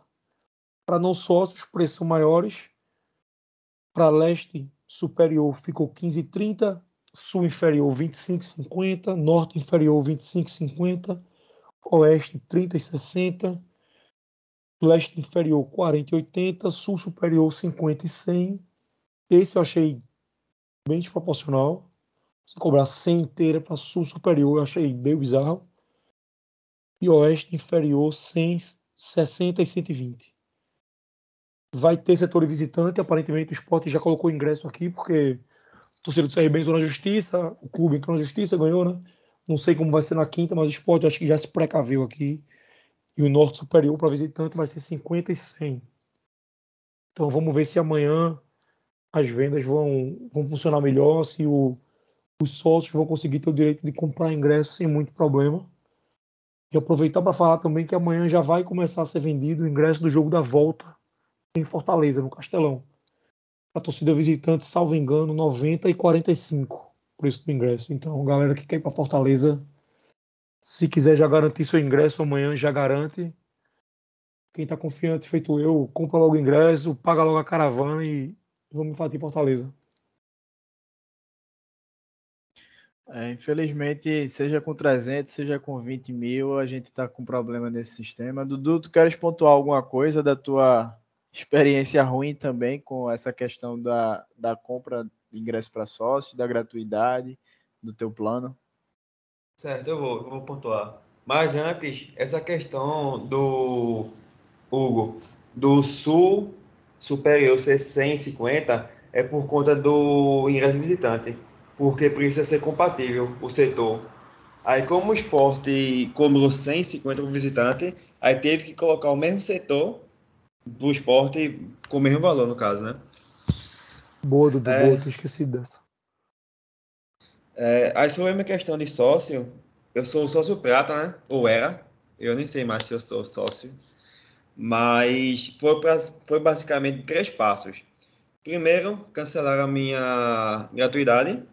Segundo, cancelar o meu plano sem aviso prévio, sem uma opção de migrar de plano, porque tipo, eles poderiam muito bem ter ligado para mim, ter mandado um e-mail, sei lá, qualquer coisa. Eduardo, o seu plano vai ser encerrado. Você quer mudar de plano ou você quer cancelar ao final? Pronto, nem isso, por nada. Simplesmente cancelaram sem avisar porra nenhuma e é isso. Aí a pessoa vai tentar resolver no esporte, não consegue resolver. A pessoa liga, a pessoa vai com o dinheiro em mãos, como o Hugo falou. Eu quero pagar o esporte. Aí a pessoa fala o quê? Ah, lá no esporte. Espere um novo plano ser divulgado, se associe novamente e pague. Porra, ou seja, o esporte não me quer como torcedor, não me quer como sócio, não me quer como. não quer nem meu dinheiro, né? Quer nada. Enfim, complicado isso. E agora, a última etapa, que é que o meu CPF é cancelado agora. Nem como não sócio eu consegui comprar. Porque quando eu coloco meu CPF para fazer o login, fala esse CPF não existe. Aí eu, tipo, queria saber, desisti de pro jogo por causa disso. Porque eu não. Como eu vou dar dinheiro ao esporte, o esporte não quer meu dinheiro, é? Aí eu desisti. Eu quero ver como vai ser é, o jogo da final. Eu já estou providenciando o meu ingresso, claro, né? Mas eu, infelizmente, não vou, não vou conseguir comprar com o meu CPF. Porque eu não, não existe para o esporte, na verdade, né? Meu CPF é cancelado, simplesmente. E ninguém me justifica, ninguém fala nada, ninguém dá uma solução. A pessoa vai para ele e volta mais, mais puta ainda, porque passa o dia na ilha e sai sem resolver. Enfim, é isso aí, galera. Eu espero que nos próximos dias o esporte resolva essa questão, que não é só minha, né? É de muita gente, inclusive. É, infelizmente, quando o esporte a gente acha que vai ser só coisa positiva, só alegria, ele não pode deixar a parte negativa passar batida, né? Apesar de todos esses A problemas, meta da gente aqui é fazer um programa só com coisa boa daqui pro fim do ano. É verdade, é verdade.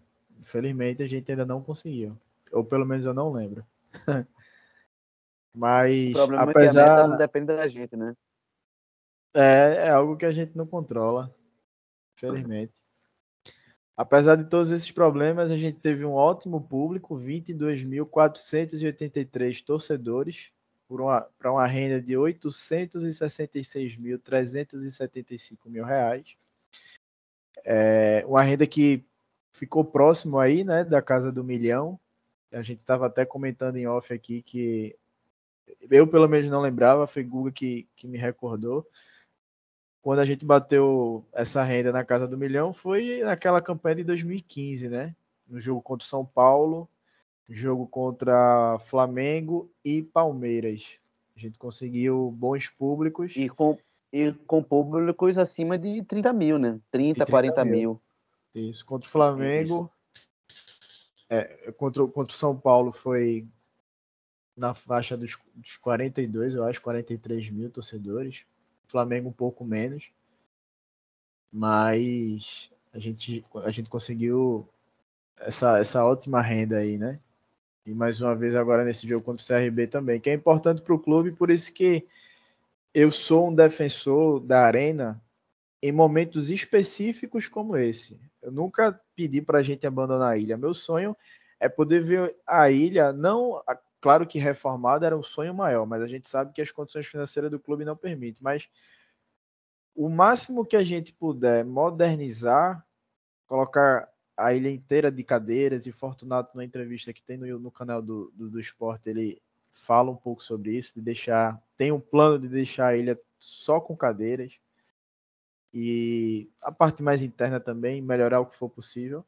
Mas tem jogos que, infelizmente, a ilha ela não comporta, principalmente hoje, com tanta restrição, com tanta, tanto problema que ela vem enfrentando e que as autoridades acabou, acabaram barrando em alguns jogos.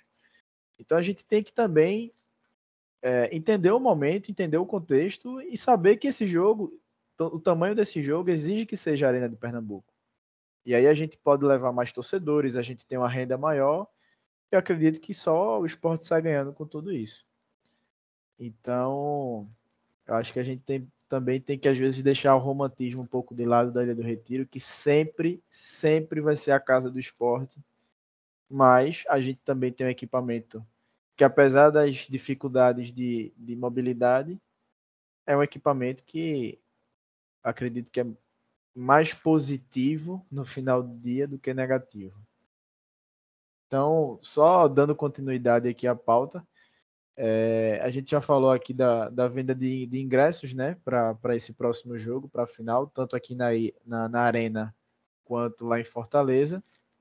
A nova capacidade, saiu o decreto hoje, é, o, o, governo liberou 100% do, do estádio, decreto nessa segunda-feira, 28 de março, junto com a, a utilização de máscaras, né, que não precisa mais em ambiente aberto.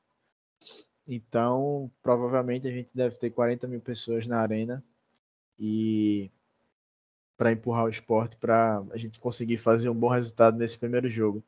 Eu só queria rapidamente saber de vocês uma projeção dessa final. Eu não quero nem, nem que. Não precisa nem chutar placar, porque às vezes isso dá uma zica danada, mas o que, é que vocês esperam do, do esporte contra o Fortaleza? A gente sabe que o Fortaleza é favorito para os dois jogos e é muito favorito por todo o cenário né, que a gente conhece já, a primeira divisão, o clube de Libertadores, é um time que joga junto há mais tempo, tem um trabalho mais sólido com o treinador, o treinador deles, o Voivoda. Então a gente sabe, a gente tem que ser humilde nesse momento e saber que Fortaleza é sim o favorito. Mas a gente sabe também que favoritismo não ganha jogo. Não dá para cravar nada aqui. Então, por isso que a gente pode sim ter esperança de fazer uma boa final, fazer um bom primeiro jogo quem sabe levar um resultado bom para Fortaleza e, se Deus quiser, sair campeão. Então, Laudenor, vou começar contigo. O que é que tu espera para essa final? Postura do esporte, Fortaleza? Acha que dá para a gente ser otimista? Qual é a tua visão? Rapaz, acho que tu resumiu bem aí, né? Fortaleza favorito para os dois jogos, por tudo que tu detalhou, né? Um momento já, já vem num bom momento já há algum tempo. O trabalho do, do Voivoda lá deu, deu liga, deu certo. Conseguiu fazer jogadores até então sem tanto brilho de momento renderem acima do esperado e aí com um aporte financeiro maior fizeram algumas contratações de renome maior futebol nacional, no futebol sul-americano, trouxeram um, um, atacante lá que sempre figurava entre, entre os artilheiros do campeonato argentino, que é um campeonato bem similar ao nosso. Então eu acho que o esporte, ele não, assim, até pela fase que a gente vem vivendo, uma fase boa já alguns jogos, né? Não, não, não deve mudar a postura, pelo menos a postura inicial de jogo, aquela postura de, de tentar sufocar os primeiros 15, 20 minutos, porque o Fortaleza é um time que, acho que foi Eduardo falou aqui em off, que é um time que, costuma não entrar muito ligado no jogo. Isso foi assim, acho que no, no jogo contra o Náutico, no jogo contra o Atlético de Alagoinha, eles tomaram gol com poucos minutos de jogo, então isso, o esporte pode, poderia tirar proveito disso se, se repetir o que vem fazendo nos últimos jogos. Agora também eu acho que a gente tem um lençol curto aí, né? Pode ter essa intensidade demais, tirar proveito disso e aí fazer um segundo tempo um pouco abaixo, feito fizemos contra o CRB, porém, se a gente fizer isso, o time do Fortaleza tem bem mais qualidade que o time do CRB. E a gente corre um risco maior de abrir um placar, fazer um gol, dois, não sei. E aí no segundo tempo, o Fortaleza, por ter mais qualidade, conseguiu que o que o CRB não conseguiu. Até porque o CRB também ele teve uma, uma, uma grande posse de bola, né? Acho que chegou a ter 70% em algum momento do segundo tempo de posse, mas também a gente não lembra de nenhum lance assim de uh, o Maius fez uma grande defesa, evitou um grande, um, um grande ataque, cortou ali. Mas aquela posse onde a bola rolava para um lado, rolava para o outro, um cruzamento para aqui, outro cruzamento dali. E com Fortaleza isso pode ser diferente, até pela qualidade técnica que eles têm.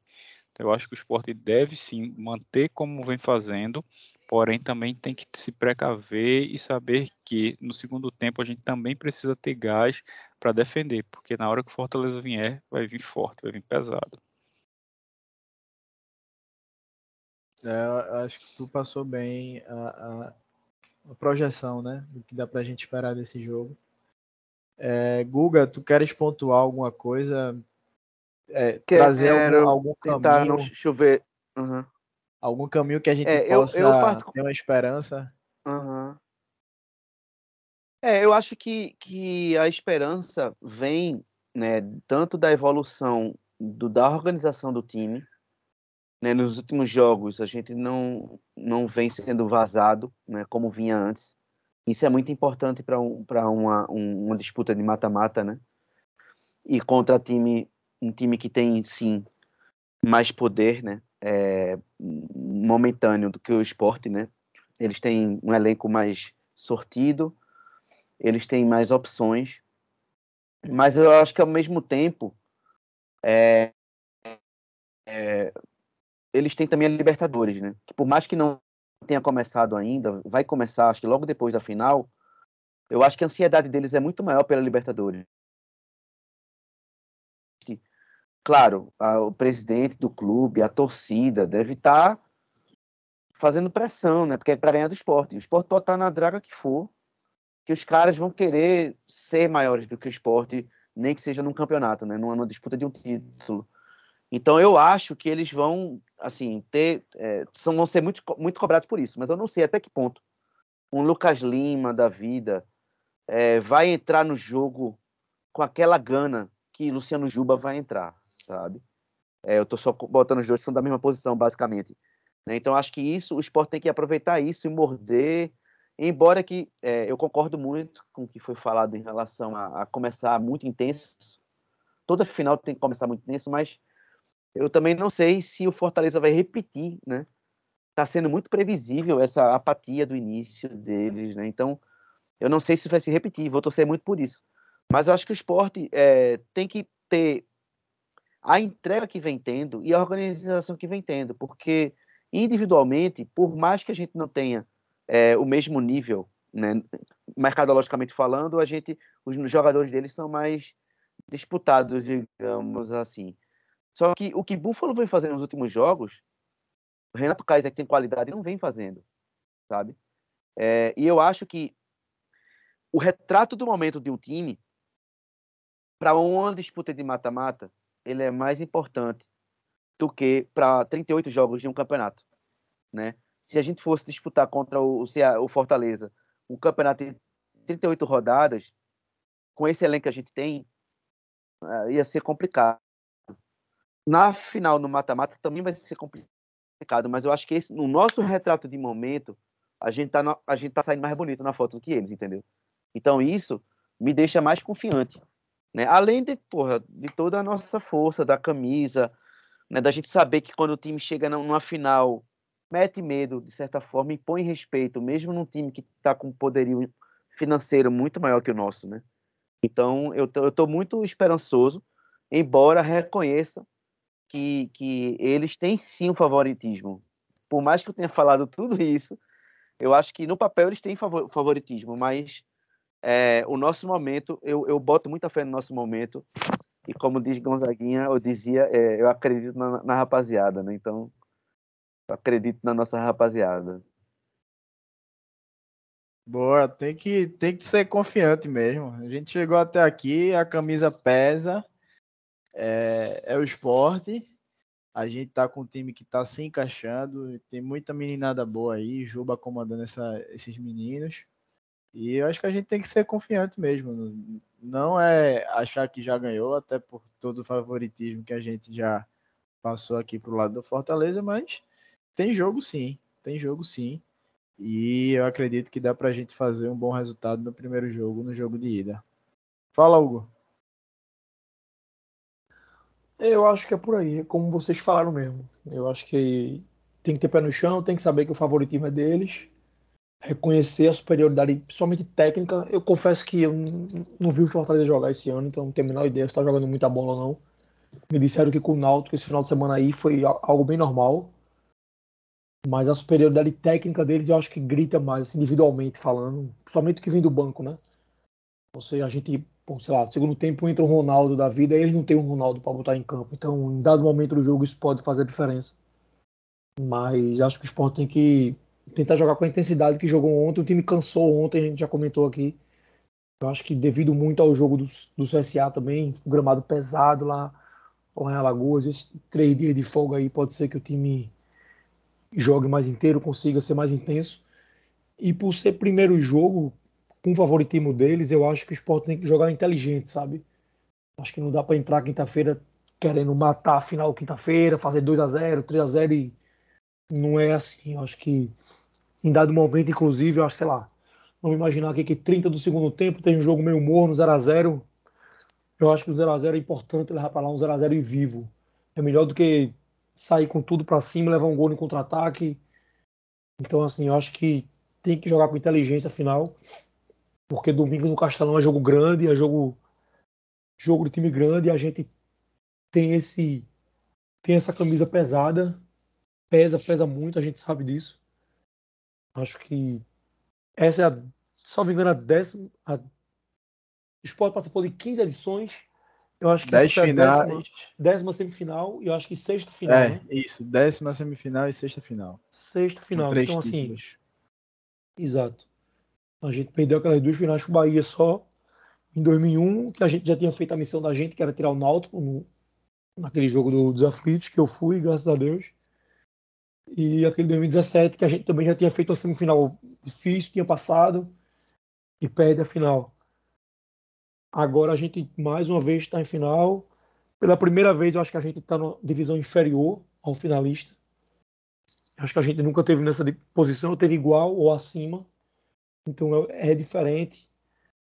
E tem que jogar de acordo com essa diferença. Tem que, em posição física, forçar o jogo. O Fortaleza, salvo engano, estreia na Libertadores dois dias depois do jogo da gente. Dois ou três dias. Então eles jogam domingo com a gente e na quinta-feira contra o Colo-Colo. A estreia então, assim, em casa. Invariavelmente a cabeça Duvido vai. que eles não pensem na Libertadores, velho. Exato. Duvido. A cabeça vai estar diferente, então a pressão em cima Eu deles. Eu pensaria. É, estádio lotado, pressão em cima dele. Eu acho que a gente tem que, obviamente, jogar para ganhar quinta-feira, mas saber que o empate pode ser interessante e ir para Fortaleza para jogar o jogo. Ir para Fortaleza para jogar o jogo a última final a gente ganhou lá dentro, o Castelo não estava tava lotado, a gente ganhou, então eu acho que é, eu acho que é por aí, é confiar no elenco, o time está dando resposta. Como a gente falou aqui nos jogos grandes, a gente foi bem esse ano.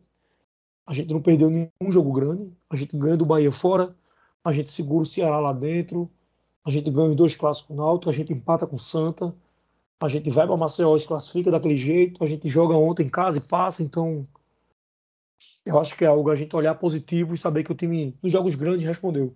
A gente já teve muito time aqui que era bom, mas que chegava no jogo grande e a gente apanhava. Então esse time pode ser seja diferente, seja o time que se complique um pouco nos jogos pequenos, mas que no jogo grande a camisa vai enverga varal e, e pesa, e eu acho que, que pode dar certo, inclusive reforçando, estou comprando meu ingresso amanhã, provavelmente, para Fortaleza domingo. A caravana já está reservada. E eu estou confiante tô confiante, vamos, vamos tentar essa taça. Foi pro Ceará em 2014? Não fui, velho, não pude ir para aquele jogo. Tive trabalho. Tive trabalho naquele dia, não fui. Quer dizer que era pé quente e ia trazer o título é, de novo. Mas eu conheço muita gente que vai. Conheço muita gente que vai na caravana comigo que tava lá, então vai dar certo. Vai dar certo. Então, boa, boa. É, só pontuar rapidinho essa questão dos jogos grandes, né, que a gente vem tendo sucesso, eu acho muito importante porque dá maturação para a equipe.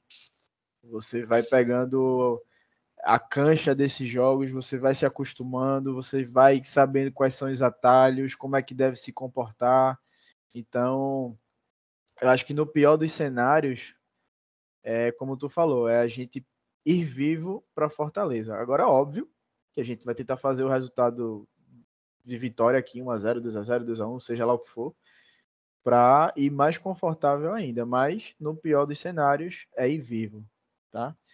E Luquinhas, só mais uma para o pessoal se ligar que assim, depois do jogo do Ceará, lembro que a gente comentou aqui que aquela pressão não foi à toa, que a gente até ali tinha pego o melhor time do ano e provavelmente seria o jogo mais difícil que a gente teria no ano todo, porque a gente não ia pegar mais ninguém de Série A, a não ser que enfrentasse ou Ceará ou Fortaleza novamente, que é o caso agora. Então esse jogo, esses dois jogos da finais provavelmente são os dois jogos mais difíceis tecnicamente que a gente vai ter no ano. Eu não acredito que na Série B, Vasco, Bahia, o próprio Grêmio tenha qualidade técnica e tática de Ceará e Fortaleza. Então é bom ir para o jogo sabendo disso que vai ser um jogo muito, muito difícil uhum. contra um time de Libertadores e que a gente vai tentar superar. É isso que vai acontecer quinta-feira. Tentar superar a quinta, tentar superar domingo e ganhar a camisa. Ganhar a camisa. E 40 mil pessoas empurrando o jogo todinho vai ser muito, muito, muito importante. Então, é, é, quem puder ir, velho, compareça, porque o esporte vai precisar demais, demais. Como Copa do Brasil, como outras finais do Nordestão que a gente ganhou fora de casa, jogos grandes de Pernambucano também que a gente já teve, que a torcida foi importante. Então é isso. A gente vai ser realmente, ah. literalmente, 12 segundo jogador. E a gente é, que viveu, né, ainda vive de certa forma, de certa forma não, ainda vive, porém num cenário muito melhor, a pandemia. Ficamos dois anos sem ir para estádio, né? E mesmo quando voltou, a gente voltou a ter chance de ir para estádio. É, eu lembro que eu fui para Esporte Bahia no ano passado e já tinha aquela cara de, pô, o estádio tá com tem público, tem grito, tem, sabe? Só que, velho, a gente vai voltar depois de quanto tempo que a gente é, lotou a arena, sabe? 2015, né? Então a gente vai ter a chance depois de tanto de tanto perrengue, de tanta privação, a gente vai ter a chance de, de fazer o que a gente mais gosta, sabe? Que é ir para o estádio ver o nosso time jogar. Um time que está sendo representado por jogadores que, apesar das suas limitações, são jogadores que honram, sabe? Que estão realmente brigando, lutando pelo, pelo time, por eles mesmos, pela família deles, pelas famílias deles. E, e eu acho que é, é, a sinergia, é o momento hum, ideal para a gente realmente celebrar né? O que, o que a gente está tendo essa chance agora, sabe? E, independente se a gente não tem um elenco que teve outrora, né? A gente formou grandes times, mas pode ser inclusive que esse momento seja até o início de um, né? De uma virada de chave, sabe? Então esse título também pode, pode, pode proporcionar a gente esse novo horizonte, sabe? É aquele túnel lá que tava aquela luzinha ali morgada que ninguém mal enxerga e aí, do nada, arregaça tudo, vem aquela, aquele clarão e a gente vai para um, um, horizonte é, e uma, um, um, em busca de uma evolução, sabe? Tanto no futebol, dentro de campo, quanto nessa proximidade da torcida, que a gente sabe, o, por motivos óbvios, vem, vem se afastando, vem, a gente está muito desgostoso com o esporte, né? Então a hora é essa e a gente vai é, independente do que acontecer, a gente vai, vai, vai ver a galera honrando a nossa camisa. E a gente vai honrar também é, todos os que todos os torcedores, as gerações que passaram pelo esporte, sabe, nesse, nesse momento tão, tão único, tão importante. Verdade. É, e essa questão da virada de chave que tu comentou, Guga, eu acho que realmente espero que seja que venha um título e venha essa virada de chave que a gente está precisando. Bom, galera, eu acho que é isso. A gente chega ao fim do programa aqui. Acho que a gente conseguiu passar bem pelo jogo, projetar esse jogo, essa final. E acho que passamos muito bem por todos os pontos que a gente deveria abordar. Agradecer quem chegou até aqui, né? Esse programa foi um pouco mais longo que o habitual, mas merecia. A gente, depois de uma classificação dessa muito importante, tinha realmente uma pauta grande para a gente a gente abordar e a casa cheia. Quando ganha, todo mundo tá por aqui, quer falar, quer, quer celebrar a vitória. Então foi massa mais uma vez estar aqui com vocês. É... Na próxima, Hugo já vai estar com a voz aí 100% para voltar à titularidade. Passar aí a, o Ou não, né? para ele. Eu espero, eu espero que não. Eu espero que não. Mas a gente vai revezando aqui. E é isso. Senhores, considerações finais já fizeram? Querem fazer mais alguma coisa? Pontuar mais alguma coisa? Luquinhas, só lembrar a galera de dar aquela força no Instagram e no Twitter. No Sim. Instagram, o Vozes Underline da Underline Arquibancada. E no Twitter, Vozes da Bancada Underline. Boa. Dá aquela Sempre força, dá aquela comentada. Vamos, vamos participar com a gente. E também importante, é, acho que algo que a gente também precisa retomar, e a galera pode chegar junto, é quem quiser fazer o programa junto com a gente, vir aqui no, no- gravar mesmo, não é fazer o programa dando pitaco lá no Twitter, no Instagram, não. É vir aqui gravar com a gente, porque esse projeto aqui a gente sempre reforça de torcedor para torcedor, é para a gente realmente debater, quem quiser debater o esporte. Então, fala lá no Instagram, ó, quero participar, quero acrescentar o programa, tenho, tenho até ideias para melhorar o programa, critica lá o que não estiver gostando, mas vem construir o programa junto com a gente. É importante que a gente tenha cada vez mais a, a presença de mais torcedores, não só dos integrantes fixos aqui, né, que idealizaram o programa e vem construindo o programa, mas dos demais torcedores também. Exato. Beleza? Luquinhas, mais um antes que eu morra. Semana passada eu esqueci de mandar, mandar um recado pra mulher, meu irmão. Porra, quase eu morro, velho. Foi difícil, velho. Então, Maria Eduarda, muito obrigado aí, Maria Eduarda, pela força. Ela faz os cards da gente lá no Instagram, no Twitter, faz a arte e tal. E a ideia dela foi ótima, do vídeo lá. É, Muito então. Ela, você não fala de mim, você não me agradece, não sei o que e tal. Eu digo, amor, eu vou lhe mandar um beijo. Agora eu tô chegando no final do programa. Eu não vou falar nada pra ela e eu vou esperar ela escutar. Se ela não escutar, tá fudida Boa. comigo. Vai ter volta. Para segurar a audiência. Exatamente, exatamente. Valeu, galera. Abraço. Abraço, galera. Até a Valeu. próxima. Pelo Esporte Tudo. E vamos invadir a arena quinta-feira. Valeu, pessoal. Até a próxima com o título.